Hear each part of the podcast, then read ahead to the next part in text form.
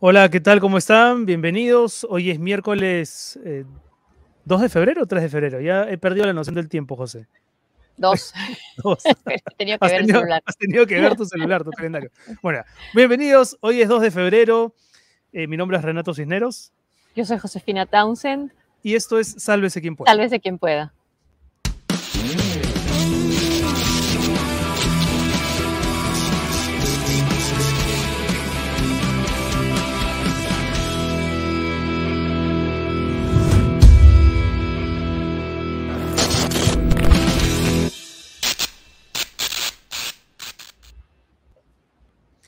Cinco de la tarde con 4 minutos. Bienvenidos. Han pasado tantas cosas en las últimas horas, José, que uno pierde con naturalidad la noción del tiempo. ¿Cómo estás? Así es.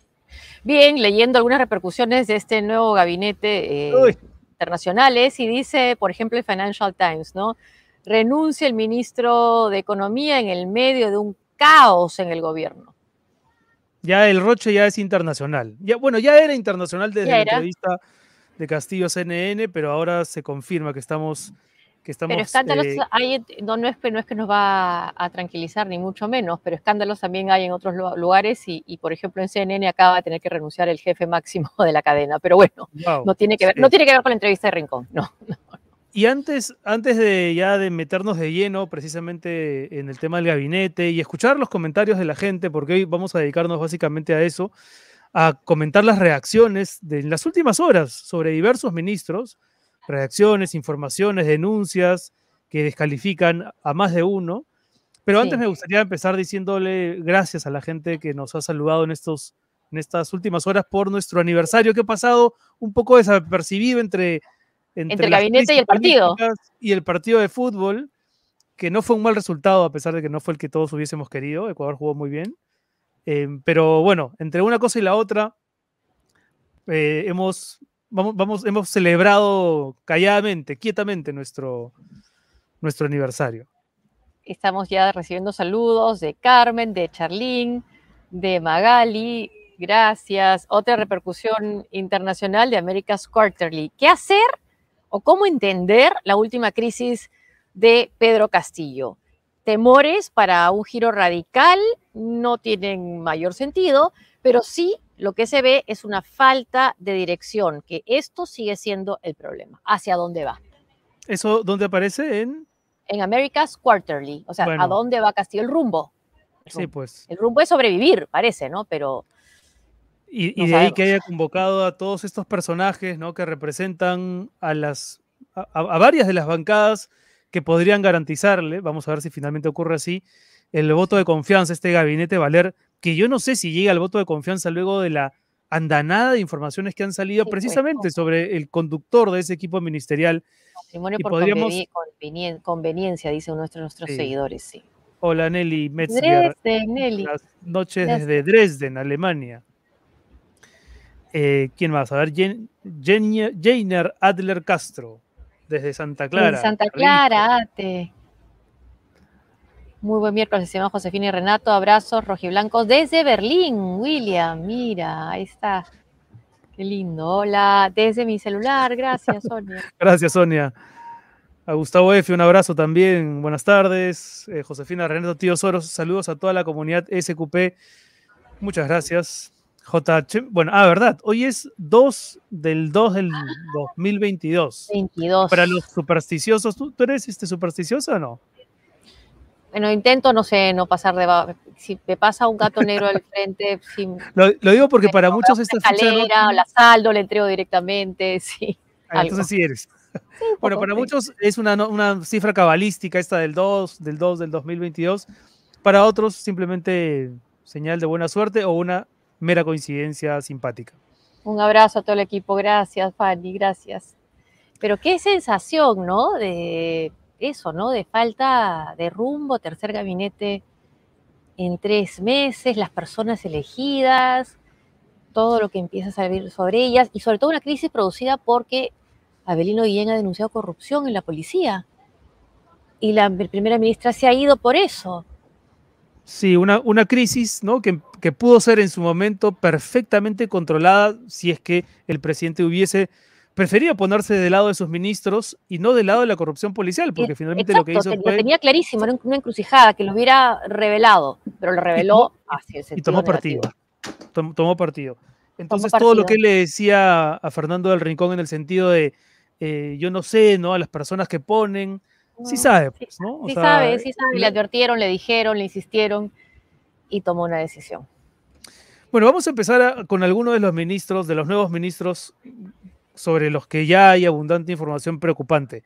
Primero, Héctor Valer, ¿no? Ya era raro, ¿no? Ya el solo hecho de que haya primero militado o tenido una participación en el APRA, luego en Renovación Popular, luego en Somos Perú, y ahora en esta nueva bancada, ¿no? Conformada por los disidentes de los otros grupos parlamentarios. Ya eso era raro, ¿no? Claro, tipo, se hablaba de un gabinete multipartidario, pero no de un congresista multipartidos. Claro, él en sí mismo ya encarna la palabra multipartidario. Sí. Pero bueno, eso al costado de todo lo que hemos sabido en las siguientes horas, es un chiste, es una anécdota, casi que es hasta lo mejor que hemos escuchado de él, que ha militado, ¿no? En distintos partidos. Lo peor tiene que ver con gravísimas denuncias. Hace solo algunos minutos, el ex ministro del Interior, Carlos Basombrío, compartió en su cuenta de Twitter esta denuncia. No sé si la tenemos. Ahí la tenemos. Que data del 2016, ¿no? El comentario de Basombrío es el siguiente. Valer, el nuevo presidente del Consejo de Ministros, le dio tal pateadura, así como lo leen, tal pateadura a su hija de 29 años, que ésta presentó denuncia en la comisaría. Y además añade, es inaceptable que pretenda gobernar. Y ahí está, ¿no? Ahí está la denuncia donde se especifican exactamente los motivos de la presentación de esta... Y claro, lo que por ejemplo podría llamar la atención es que en las firmas no está firmado, ¿no? Pero luego han salido otros elementos que corroboran esta denuncia terrible, ¿no? Sí, cuando fue agredida físicamente por su padre Héctor Valer Pinto, quien le propinó bofetadas, puñetes, patadas en el rostro y diferentes partes del cuerpo y jalones de los cabellos. Es todo lo que manifiesta y denuncia ante la policía para los fines del caso. Como bien dices, luego también en la página de RPP apareció esta misma información, pero corroborada por los vecinos o ex vecinos de Valer. Creo que también tenemos esa información. ¿Tenemos lo cual... la información? Si además lo sumamos, José, a las denuncias que ya en el Congreso le habían hecho, ¿no? Por machista, por hacer comentarios, no recuerdo qué comisión ahora, pero comentarios sexistas. Agraria. Sí. Exacto. Se va configurando, ¿no? Un perfil, un patrón bien preocupante. Sí. Claro, que ya tenía también contra su hija, contra la esposa y los ex vecinos. No sé si podemos bajar un poquito porque hay testimonios de los ex vecinos que valdría la pena comentar. Esto es lo que había comentado Basombrío ya en su tweet. Más abajo me parece que está Tío Soros. Ahí está. Es un mal recuerdo para los vecinos, para el serenazgo que tiene denuncias. Valer Pinto es un tipo conflictivo, pegalón. Le pegó al de la cochera, al serenazgo dentro de su casa. Le pegó porque dijo que no tenía que entrar. Siempre los pleitos eran continuos. Era demasiado negativo, conflictivo y pegalón. Expresó, no sé si podemos subir un párrafo para saber quién es el autor de esa cita o la autora de esa cita, de acuerdo a una ex vecina del Premier, quien pidió no publicar su identidad, Valer Pinto no pagaba a tiempo, encima moroso, ¿no? Tenía reacciones violentas y a su domicilio llegaban documentos judiciales por delitos contra el Estado de falsedad genérica. O sea, ese es el Premier, es increíble, es peor que Bellido. Y según La República, Héctor Valer fue denunciado por agresión contra psicóloga cuando postuló a gerencia en Agrobanco. Al pasar el examen psicotécnico para acceder al puesto en el 2007, el ahora primer ministro Héctor Valer no quiso entregar la prueba y empujó a la psicóloga a cargo. Sí. Según eso lo informó La Encerrona en la mañana, ¿no, Marcos? Sí, esa es una premisa de La Encerrona. Lo tenemos también en la nota de La República. Ahí está. Y el detalle también es increíble de esta historia, ¿no? Él postula a la gerencia de Agrobanco, va a someterse a una prueba psicotécnica. Primero parece que no controla sus nervios y se quiebra. Entonces la señorita encargada de hacerle el examen lo cita para el día siguiente y en ese otro día, después de una serie de situaciones medio extrañas, entra el chofer de Valer, le arrancha la prueba a la señorita, entre los tres forcejean, la mujer cae al suelo y luego pone la denuncia. De verdad que estas historias uno las cuenta y parecen que estamos hablando de una de delincuentes, ¿no? De mafiosos, no del ahora encargado. Santuario. Sí. Y también cuando intentó pedir disculpas sobre un comentario que hizo en el Congreso, tampoco pidió disculpas. El moroso dice que no está mal deberle a la SUNAT, que lo que está mal es no pagarle. No se derrumbó, se desplomó. Sí. Bueno, qué vergüenza. Y por si fuera poco, ¿no? Le pegó también a una psicóloga para quitarle una prueba psicotécnica. Efectivamente, Claudia, justo estábamos comentando esa nota que salió en La Encerrona, la rebotó La República, y que junto con lo otro que ya ha venido saliendo conforman pues el rompecabezas de un tipo que no está capacitado para ser primer ministro, ¿no? Ni y para que lo ser... rechaza también López Aliaga, ¿no? Rafael López Aliaga, quien lo llevó al Congreso. Así es. Tenemos el tuit de López Aliaga, porque según Valer, él renuncia, ¿no? A Renovación Popular, ¿no? Y se muestra como alguien que se aparta de esa línea tan conservadora, aunque él también se ha reconocido ayer en una conversación con Jaime Chincha en RBP como un hombre del Opus Dei, ¿no? Sí. Y cuyas creencias son básicamente... Y que está en un gobierno de un presidente que fue elegido por como representante de un partido marxista-leninista. Entonces, o sea, es un cambalache. Ahí está lo que dice López Aliaga, que se ha picado conmigo porque yo dije que se parecía, que Valer se parecía a él en eso de las deudas a la SUNAT. Héctor Valer fue expulsado de la bancada de la Renovación Popular, todo en mayúsculas, sí, por infraterno y falta de respeto constante hasta el día anterior a recibir credencial de congresista. Fue leal a la ideología de Renovación, luego se plegó a la ideología de Perú Libre, traicionó confianza. Sobre SUNAT me difama Renato Cisneros. No lo difamó, se ha picado el señor López Aliaga. Tranquilo, porque no pasa nada. Bueno, pero por todos lados, ¿no? Por todos lados llegan indicios. Y si eso ocurrió en las primeras 24 horas, José, ¿tú crees que ya no van a salir más cosas de Héctor Valer? Pero para ir asegurando su voto de confianza, ya ha dicho que sí van a firmar el proyecto de la ley aprobada ayer por el Congreso, que en la práctica disuelve la SUNEDU. Ojo que Renovación Mirtha Vásquez había dicho que no lo iban a hacer. Ojo que Renovación ha dicho que ellos van a insistir en el tema de la vacancia. Imagino que no van a darle el voto de confianza a este gabinete, pero es verdad, la propia conformación del nuevo equipo ministerial pareciera estar hecha pensando en obtener el voto de confianza. Y estas declaraciones, ¿no? Sobre la SUNEDU, que ahí sí hay consenso en el Congreso. Sí, lo tenemos. Tenemos también esa declaración de Valer, ya para ir cerrando con Valer, ya que casi todo el programa lo estamos dedicando a él por las muchas perlas que se le han venido encontrando, ¿no? Él ha anunciado efectivamente que no se va a observar la ley que ayer ha promovido el Congreso. Y Mirtha Vásquez nos había dicho nosotros en una entrevista que sí, que no la iba a firmar. Ahora te cae una denunciación, una denunciación a lo Acuña, Renato, dice Kenny. Aquí estaremos. Aquí estamos esperando. Y acá estamos también, todos UPE y nuestros seguidores. No tenemos el titular donde aparece, la nota donde aparece Valer adelantando que no se va a observar esta ley, con lo cual... No, rapidito, claro, lo dijo, ¿no? Se gana las simpatías de todos los que han promovido ayer en una noche, en un día realmente lamentable, ¿no? Por toda la crisis política en el Ejecutivo y también en el Legislativo, con esta contrarreforma universitaria que ya parece que no tiene lamentablemente marcha atrás, ¿no? No, hay también un tuit de Jorge Mori que es sobre, vamos a hablar después del canciller, ¿no? Pero hablando del tema de lo que significan las declaraciones de Valer, del nuevo presidente del Consejo de Ministros, dice... Jorge Mori. Dato, el nuevo canciller César Landa es un reconocido constitucionalista y fue el presidente del Tribunal Constitucional cuando se dio la sentencia 017-2008, que señaló que la ANR, la Asamblea Nacional de Rectores, era inconstitucional porque representaba a las universidades y recomendó la creación de la SUNEDU. César Landa, que ahora está de ministro de Relaciones Exteriores. De hecho, creo que los únicos lunares benignos de este gabinete son, o podrían ser, Landa y Oscar Graham, ¿no? De que está ahora en Economía, de quien no se han, por lo menos, escuchado hasta ahora malas noticias ni malos antecedentes. Y de Hernando Ceballos llama la atención que estén haciendo una campaña anunciando la vacunación con la tercera dosis con AstraZeneca. Eso en otros países, en Europa, por ejemplo, no están aplicando AstraZeneca como tercera dosis. Bueno, en Estados Unidos usan las tres que conocemos, Pfizer, Moderna y Johnson & Johnson, ¿no? Entonces, que estén aplicando acá o empiecen a aplicar AstraZeneca como tercera dosis, cuando Reuters, según cable Reuters, dice que AstraZeneca está en un experimento, está estudiando esa eficacia de esta tercera dosis, que es promisoria, pero llama la atención que le estemos aplicando como tercera acá. Sí, sí, llama la atención.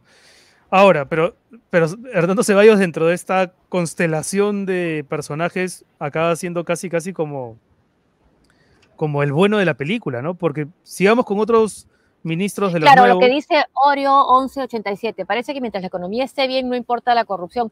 Parece, sí, por eso vamos a ver también cómo se comporta el Congreso a la hora de dar voto de confianza o no, qué es lo que le importa solamente o le importa la corrupción.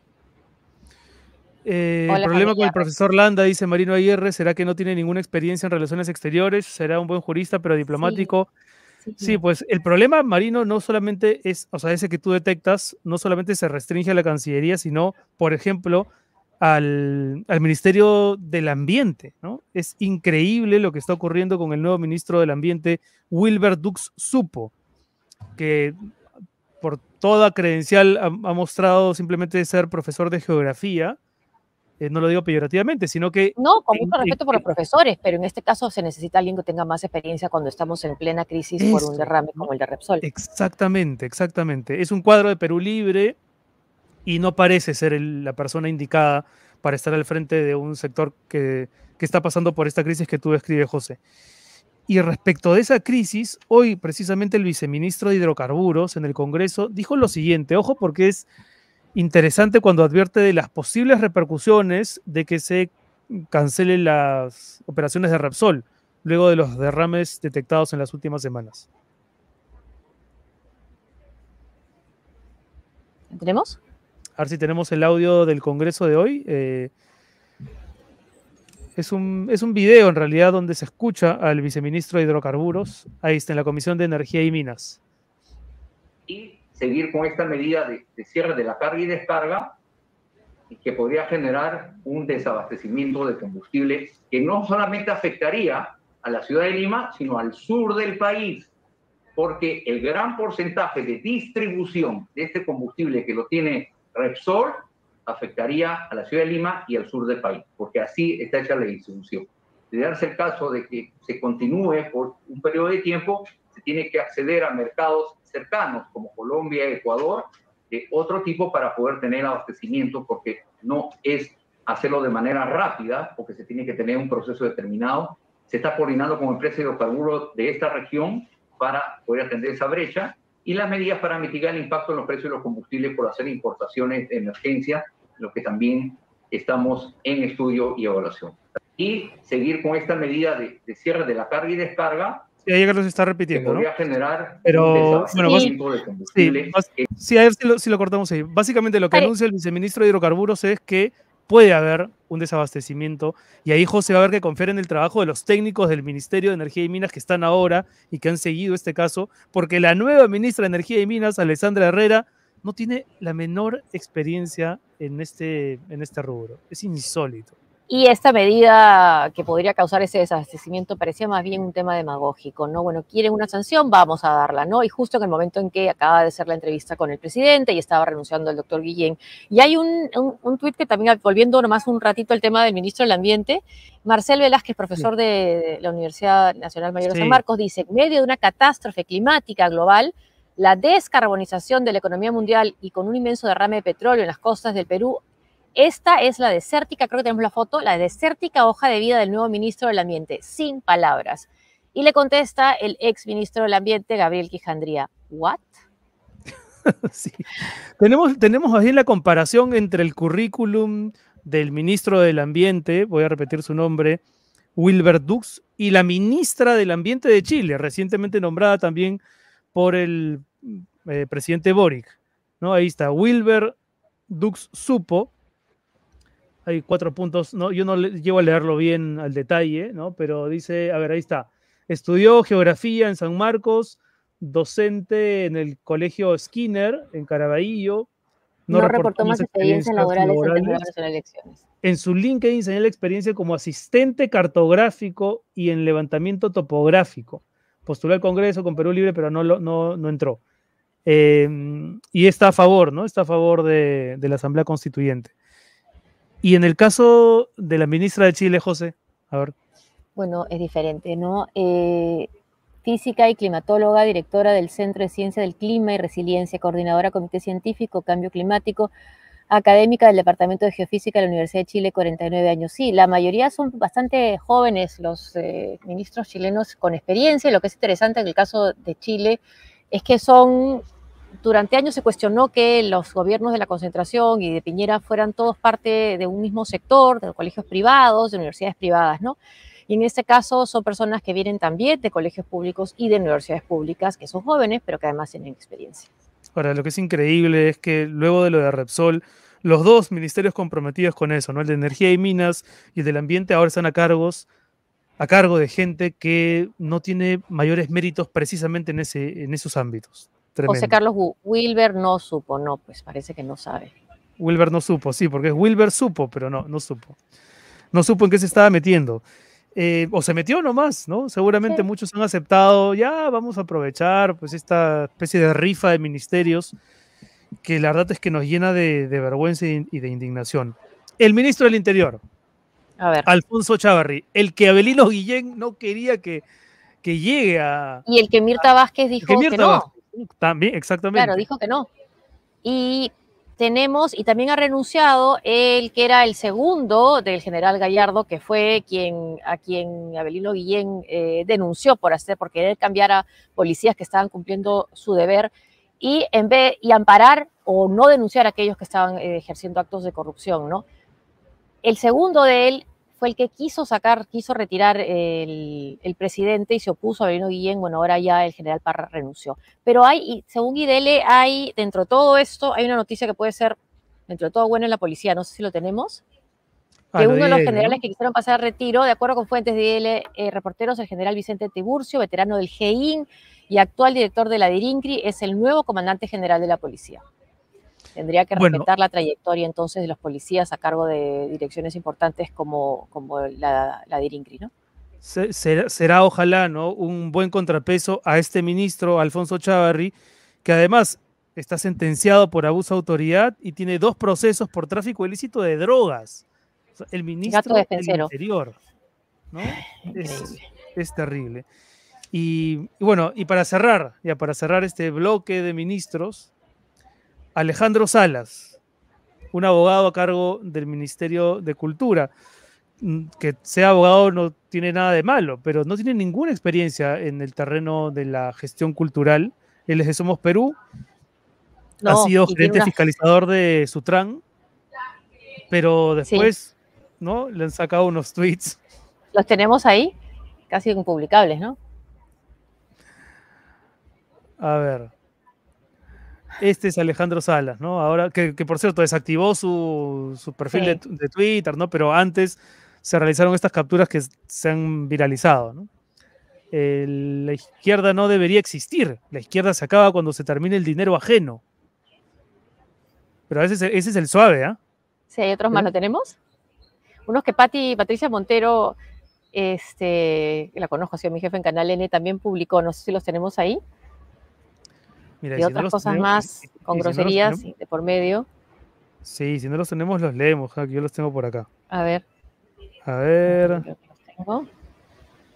está. Le responde a un bombalet. A un periodista que es... Sí, le dice...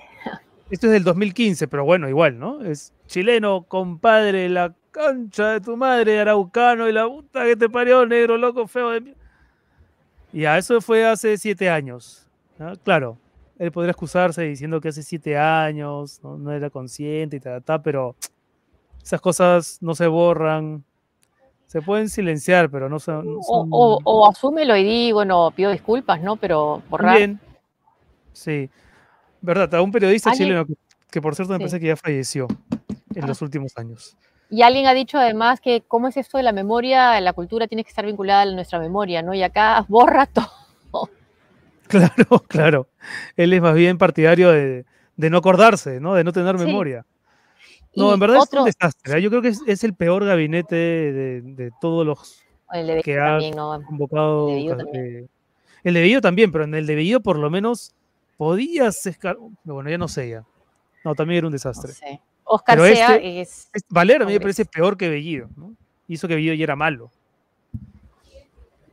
Bellido también tenía varias características, ¿no? De misógino también, estas publicaciones a favor del Sendero Luminoso que después negaba. Sí, eran bueno, en todo caso, igual de malos, ¿no? Igual de impresentable Héctor Valer como primer ministro. Aquí Oscar Sea, que es congresista de Perú Libre, dice, en el complot caviar, porque todo es caviar, todo el que lo critique, que critica a este gobierno es caviar, ¿no? En sus distintas versiones, ¿no? El complot caviar para debilitar a la policía de Perú se mantiene y proviene de adentro. Estarían involucrados los generales Patiño, Tiburcio y Loztanao. El nuevo ministro debería evaluar la posibilidad de invitarlos al retiro, de lo contrario la crisis va a continuar. Tiburcio y le contesta también. Cholega, ¿no? Que es un tuitero que he seguido yo también durante la pandemia. Delincuentes buscando darle de baja a los policías profesionales, todo por salvar a los líderes de Perú Libre de las investigaciones por sus delitos, que fue el tema con la DIVIAC, ¿no? Sí, sí. Bueno, ¿qué va a pasar? Habrá que esperar a las sesiones de voto de confianza si es que el gabinete llega a esa instancia todavía en pie, ¿no? Porque estas denuncias también podrían generar perfectamente algún tipo de cambio de último minuto, ¿no? A ver qué nos dicen nuestros seguidores. ¿Qué creen que ustedes? Si pasa por el Congreso, llega al Congreso. Ambos son muy malos, pero siempre es peor aquel que tiene denuncias por violencia física, dice Carola. Sí, yo coincido contigo, Carola. Siendo los dos muy malos. Sí, es verdad, es cierto, sí, es cierto, claro. Hay dos denuncias, ¿no? No importa si son malos o malas, lo que importa es que no son caviares. Exactamente, ese es el punto. Mientras no sean caviares, Perú Libre está feliz. Y bueno, y cierto sector de la derecha también, ¿no? Sí. Si Anaí Durán seguía como ministra, si no, ni se hubiera inmutado, ¿no? Porque ella estuvo muy bien con... Eso también es cierto, estuvo bien con Bellido. Se quedó ahí. Bueno, Juntos por el Perú, de verdad, que ha hecho un papel bien lamentable, ¿eh? Bien lamentable. Mendoza, exacto. Los últimos tweets de Verónica Mendoza aparecen de hace 5 meses, ¿no? Sí, sí. Desfasados, totalmente es de lo que está ocurriendo. Pero propio de los intereses del Congreso mientras esperan su oportunidad para tomar el poder. También, sí, también.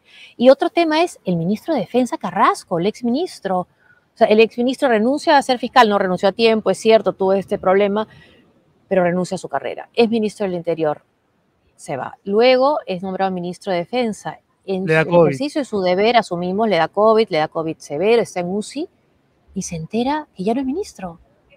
Sí, yo no sé en qué situación está, me imagino que ya se encuentra estable. No hay declaraciones de él diciendo que va a volver a Chiclayo, pero... Pero bueno, sí, pues, ¿no? Sí, o sea, entró siendo ministro y saldrá... Y endeudado por el tratamiento, seguramente. Uf. Sí, es que no está segura, si es que está asegurado, no sé. Bueno, y después hoy no nos gobierna... Es verdad, hoy no nos gobiernan ideologías de izquierda ni derecha, hoy nos gobiernan las mafias, intereses, es cierto, que están representadas tanto en el gobierno como en el Congreso.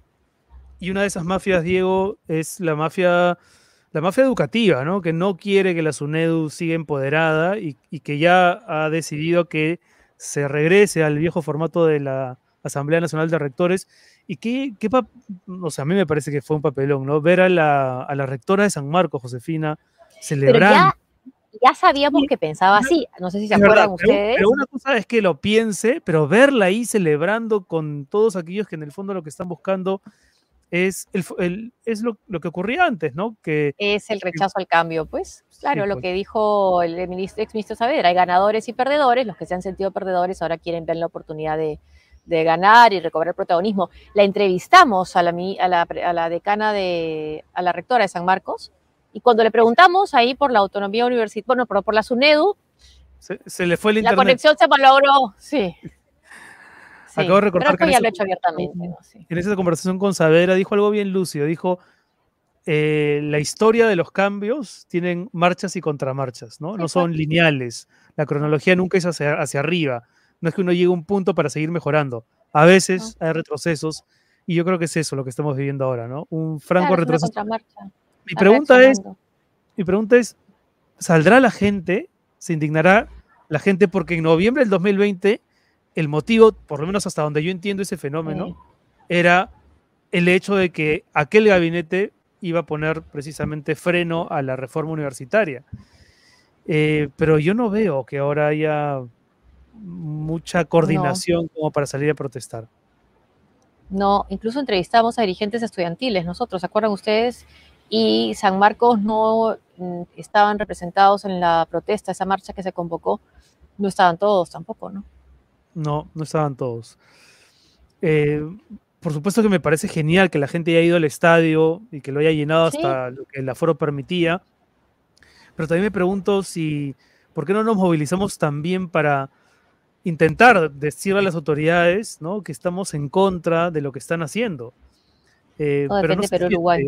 Esa indignación. Sí, pero es en marzo, no podemos esperar hasta marzo. Yo creo que Mileva Marón tenía ahí un comentario que me parece que sí va por ahí el tema, ¿no? No sé si está por ahí. A ver si está. Tenemos que salir, ese es uno. Y el otro, Mileva, que dijiste hace un rato, era ¿por qué pensabas que sí le iban a dar el voto de confianza, ¿no? Tenemos que salir, dice Mileva. Yo también pienso eso. Hay que salir a protestar, a quejarse, a hacerle saber, ¿no?, a estos congresistas que hay cosas que están por defenderse. No creo que saquen a los impresentables y tal vez les den el voto de confianza porque tienen intereses similares al Ejecutivo y la mayoría del Congreso. Es así, es así. Y también, o sea, va a la vacancia, si fuera la vacancia, si lo vacan a Castillo, igual quienes tomarían el poder serían desde el Congreso, ¿no? Entonces, que sería lo también muy similar. Ahora, como decíamos hace un rato, ¿no?, Renovación Popular dice que van a continuar con el tema de la vacancia, pero hasta hace unos días parecía que el Congreso estaba, ¿no?, diseñando un plan para ver de qué manera democrática corregían la Constitución para poder favorecer una vacancia que sea más viable que la moción que presentaron hace un tiempo. Pero después de la conformación de este gabinete con tanto cálculo y estrategia, no nada de ideología, sino cálculo y estrategia, ya no sé si lo de la vacancia va a prosperar, ¿no? Bad Bunny parece que es más interesante para mucha gente que la política peruana. Diego Rayo, sí. Y también lo que hace un rato, ¿quién dijo? Creo J.H.M., que salía a marchar también después, con la pestilencia, los sectores de ultraderecha. Pero yo no sé si quieren salir a marchar los sectores de ultraderecha. Yo solo creo que quieren vacar y punto, ¿no? Ya no pasa por la calle, ¿no?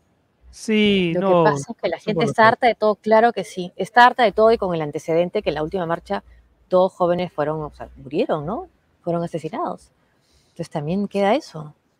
Salir a marchar ahora es mezclarse con la pestilencia. Rafael López Aliaga, con... Pero tampoco podemos dejar que digamos, que nos ganen la calle, ¿no? Que ganen la calle aquellos que están defendiendo intereses que no son los que me parece que la mayoría defiende. Ojalá sea la mayoría la que los defienda. Ahora, lo que queda es no solamente este tema de las mafias, de los intereses particulares, lo que queda también en el tema de Castillo, por lo que ha dicho la ministra Mirtha Vásquez y por lo que ha dicho su ex secretario en Exitosa, creo que habló esta mañana, es el desorden absoluto, ¿no? Ni siquiera se sabe cómo pidió CNN la entrevista, ni siquiera a través de quién. O sea, cómo un presidente da la entrevista a un medio, bueno, a César Hildebrand y a CNN, que tienes que pasar por un trámite, tienes que dar tus datos, tu identificación, hacer una carta, redactar una carta pidiendo esa entrevista, esperar la respuesta. ¿Cómo eso pasó sin que lo viera la persona que tenía que verla? O que se enterara la primera ministra. Eso para mí es lo más insólito, ¿no? O sea, de verdad es patético lo que contó Mirtha Vásquez, de que ella llamó al presidente para a decirle que había elaborado una ayuda a memoria, ¿no?, con datos y estadísticas que le podían servir al presidente en la entrevista con Rincón, y el presidente le dice, no, ya la entrevista ya se grabó, ya, gracias, pero ya se grabó. Y ella no estaba informada. No, de verdad que el nivel de... ya ni siquiera es descoordinación, sino de mala leche, de traición, de deslealtad. Es tremendo. A mí sí me daría vergüenza marchar al lado de quienes 8 meses después aún siguen creyendo en el cuentazo del fraude, dice César Rodríguez. Sí, pues. Pero no es cuestión de marchar con ellos. Yo creo que perfectamente da miedo salir. Da miedo salir. Claro que da miedo con lo que pasó con Indy Bryan, por supuesto. Sí, ahí en ese sentido, cumplió su cometido, ¿no? Asustar, sembrar el pánico, temer terror. No pánico, sembrar el terror. Imagínate ante una eventual marcha, José, Alfonso Chávarry, el ministro del Interior, al mando de la policía, ¿lo pensaría 2 veces antes de ordenar una represión tan brutal como aquella? Yo creo que no. Y claro, parece que la entrevista también con CNN pasó, quizás el contacto fue el abogado de Pedro Castillo, el presidente, o sea, no alguien que estaba en el esquema de gobierno del presidente. Y no hay que olvidar también las declaraciones de Carlos Jaico, el reemplazante de Bruno Pacheco. Exacto, Carlos Jaico, o sea, que dice que por él no pasó el permiso para que entrara, para que se diera esa entrevista. Pero su carta, la carta de renuncia, fue todavía más contundente que la de la propia Mirtha Vásquez y la del propio Avelino Guillén, en el sentido de que hablaba directamente de un cordón corrupto en el entorno de Pedro Castillo. ¿Cómo puede ser que sea secreto los asesores? Debería estar regulado, claro que sí, y los canales de acceso a un presidente, ¿no? Eso mismo me preguntaba yo el otro día, J.H.M., o sea, con el antecedente de Montesinos, ¿no? Deberían estar todos los asesores plenamente identificados y la ciudadanía debería reconocerlos, saber sus nombres, pero tienen un aura así como de invisibilidad, ¿no?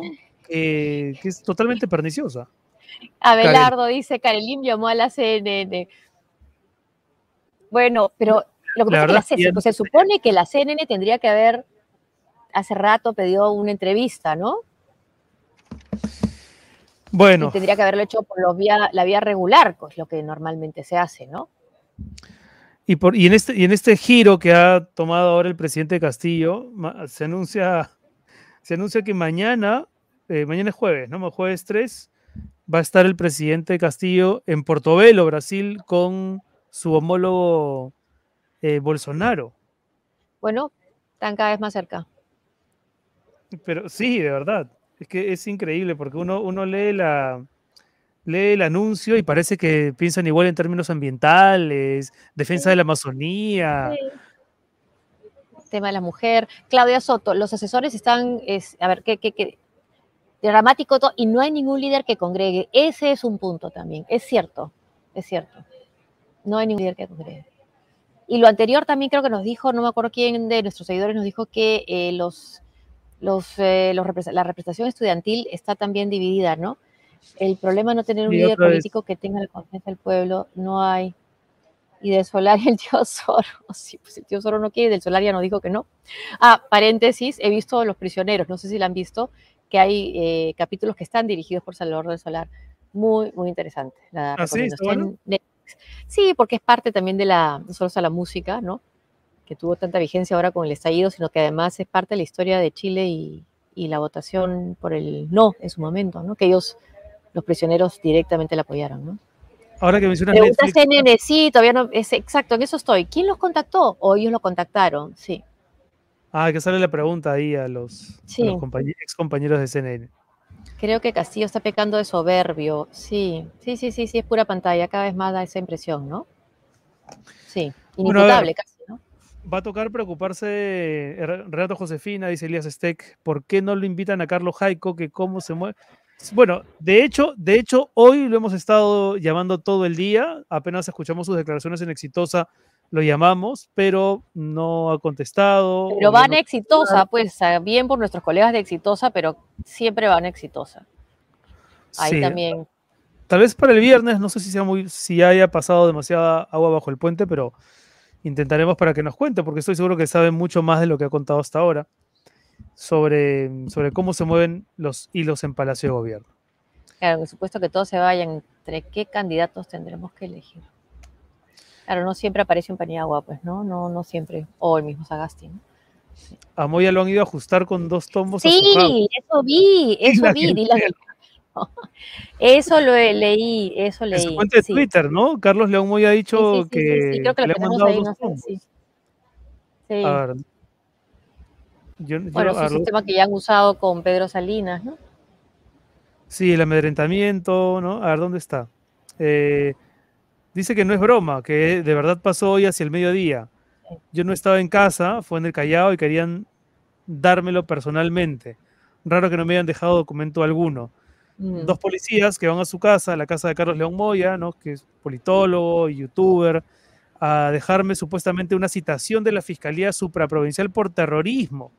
Al final no la dejaron, pero dice, yo soy un topo de la derecha, mándenme plata más bien. Hablando de plata, hoy es miércoles y como todos los miércoles, ya saben, desde hace un par de semanas estamos con Mr. Money para hablar de economía los miércoles aquí en SQP. Y la primera pregunta es, ¿el cambio de ministros de Economía qué ha significado para el dólar? Lanza la cortina, mi querido tío Soros.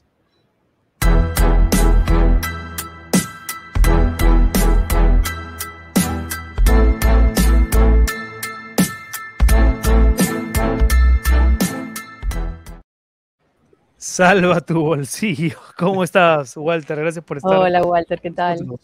¿Qué tal, Josefina, Renato? ¿Cómo están? Acá para conversar un poquito de cómo salvar nuestro bolsillo ante tanta incertidumbre que vamos viviendo siempre. Antes de eso, la pregunta de José. ¿Los cambios ministeriales han generado movimientos bruscos en sobre todo el ministro de Economía, ¿no? La salida de Franke. En realidad, no. Se esperaba de que hoy día pues el dólar y tanto la bolsa de valores tuvieran una pequeña subida en general. Pero no, parece que el mismo dólar y la bolsa han estado más mirando el partido que pendientes de lo que es la economía, o a lo mejor se ve pues que esto no va a durar mucho, en el nuevo gabinete me refiero, y todavía se ha mantenido un poquitito estable. O sea, ahí no ha habido mayores variaciones. Ahí tienen ustedes la cotización del día. El dólar ha estado, la fuente para esto son las casas de cambio digitales, el dólar ha estado en 3.855 la compra y 3.89 la venta. Y el euro continúa a la baja por factores internacionales, 4.30 la compra y 4.56 la venta. Acuérdense que el euro estuvo 5 soles hace, Renato, tú lo sabes mejor que nosotros, estuvo 5 soles hace unos meses casi. Entonces ahí... Sí, me interesa que baje el euro, está bien. Sí, ya no debería bajar más, pero vamos a ver qué pasa por ahí en el tiempo. Bueno, ¿de qué hablamos hoy día, mi querido Walter? Inversión. Vamos a hablar de algo que normalmente se da en estas situaciones que nosotros tenemos de incertidumbre. Cuando estamos con problemas políticos que afectan la economía definitivamente, pues la gente empieza a tratar de decir, oye, ¿cómo hago para cuidar mi plata o para rentabilizarla mejor?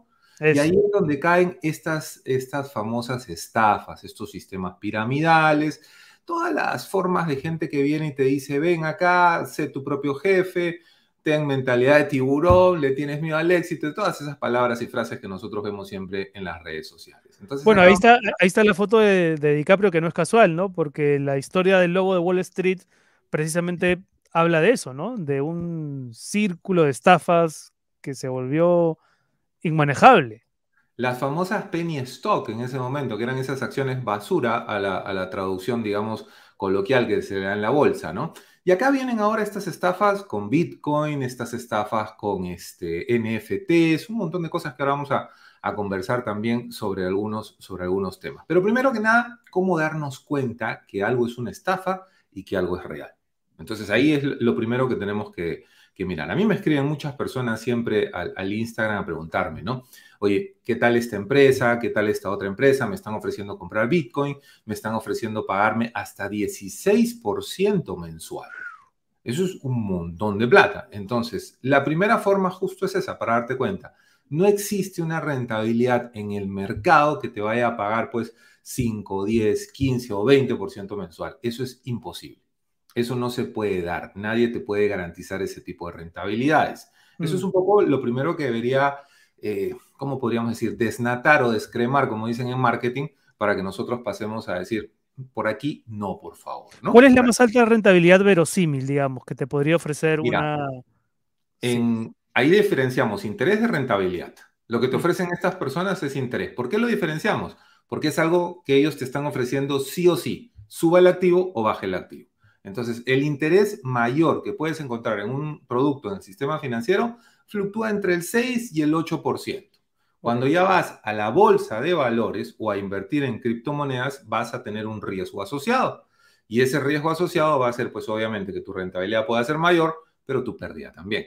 En promedio, un inversionista que conoce, que estudia, que ya va viendo todas las cosas, podría sacar en la bolsa de valores entre 15 a 20% anual. Eso es una rentabilidad. Pero la segunda forma de darnos cuenta nosotros es justamente esa, la modalidad de invertir. La modalidad de invertir significa que Renato, José y Walter, para poder invertir en el mercado de valores, tienen que hacerlo a través de una institución. Esa institución se llama en el Perú Sociedad Agente de Bolsas o en los mercados internacionales Broker Online. No podemos nosotros invertir directamente comprando, mucho menos darle la plata a otra persona como hacen estas empresas, que te dicen, deposítanos la plata a nosotros y nosotros vamos a invertir por ti. Esa es la segunda alerta que nosotros debemos de tener cuando se trata de colocar nuestro dinero. No le den su dinero a nadie. Ustedes regístrense en un broker online o en una sociedad de agente de bolsa. En un momento les vamos a comentar cómo es que podrían ustedes darse cuenta también cuáles son buenos desde el punto de vista de la regulación que tienen. Entonces acá tenemos, toda inversión va a tener un riesgo. ¿Cómo vas a controlar ese riesgo? capacitándote, estudiando, investigando, mirando exactamente, sentirte cómodo con lo que tú vas a invertir. En otro programa vamos a hablar un poco el ABC para empezar a invertir en algunas cosas y que la gente le vaya perdiendo este miedo, ese mito que tenemos a la inversión. Y justamente la foto anterior que habían puesto, ¿no? La gente cuando habla de la bolsa piensa pues que es un tema de un casino, de una estafa. Lo primero que dicen es vamos a jugar en la bolsa, y en la bolsa no se juega, en la bolsa se invierte. Me dice el productor que hay una pregunta del público, a ver. De algún seguidor. Vamos al grano, ¿qué criptomoneda hay que comprar? Pregunta J.H.M., ya, de frente.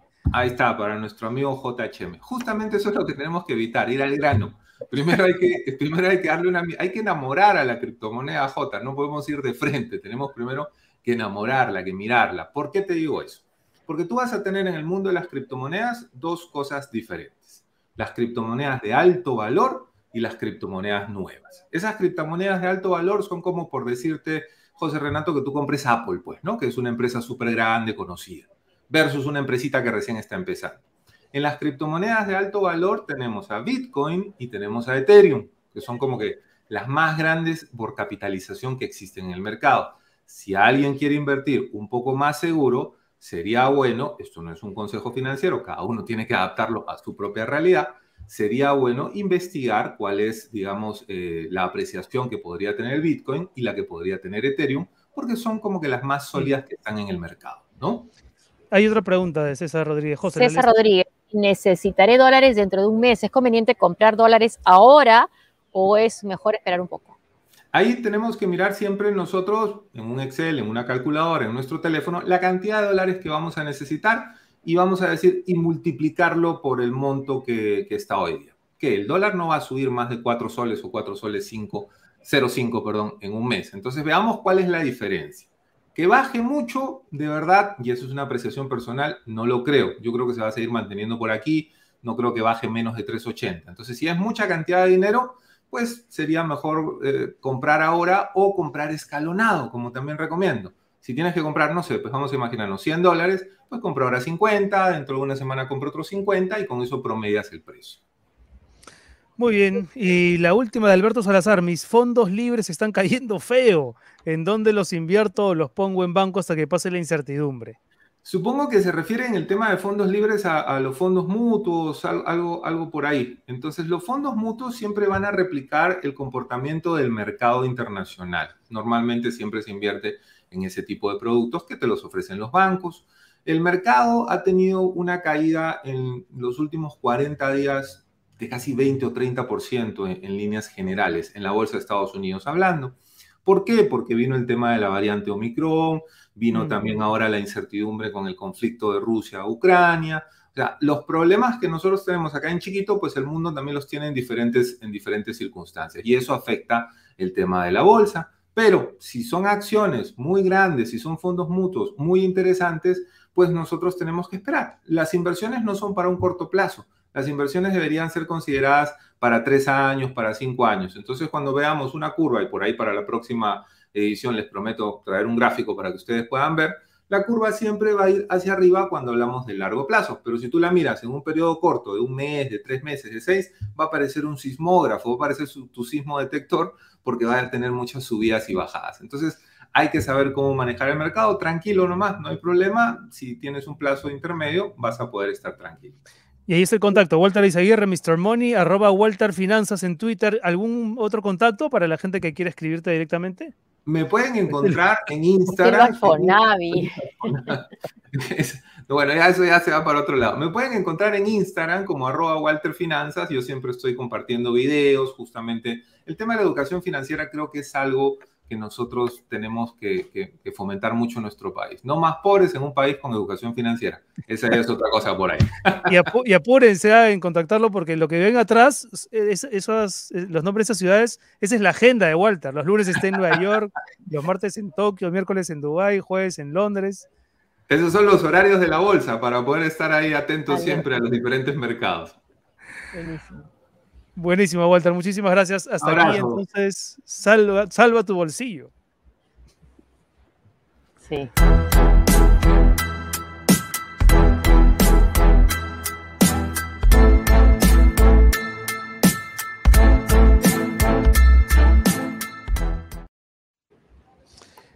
Muy bien, y antes de irnos tenemos un video, no una viñeta de Robot B, nuestro colaborador humorístico, sino un video. A ver, me dice el tío Soros que es una sorpresa.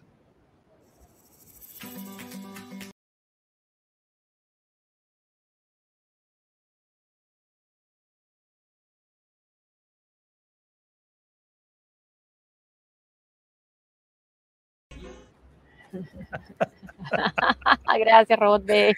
Gracias a ustedes por ayudarnos, apoyarnos para cumplir un año y seguirnos. Gracias. Sí, muchas gracias. Ahí aparecíamos como la Capitana Marvel, Astro Boy, el tío Soros y la momia hippie, ¿no? Sol Rodríguez, nuestro productor periodístico. Muchas gracias, en serio, por seguirnos, por apoyarnos. Sepan que pueden escanear los códigos QR si es que quieren aportar para la transmisión, y también pueden volverse socios, no, suscriptores premium en nuestro canal de YouTube o directamente Patreons en patreon.com. Pronto vamos a tener una reunión con nuestros Patreons. Sí, el próximo miércoles, de todas maneras. Y ahí sí, después del programa oficial, una reunión con los Patreons. Conversando. Y si quieren auspiciar el programa, pueden escribir a sálvesequienpueda@tarproducciones.pe. Listo, nos vamos, José, Capitana Marvel. Astro Boy. El viernes. Hasta el viernes. Chao, chao. Gracias, gracias por seguirnos. Chao. Ya, cierro, pues ya terminó ya.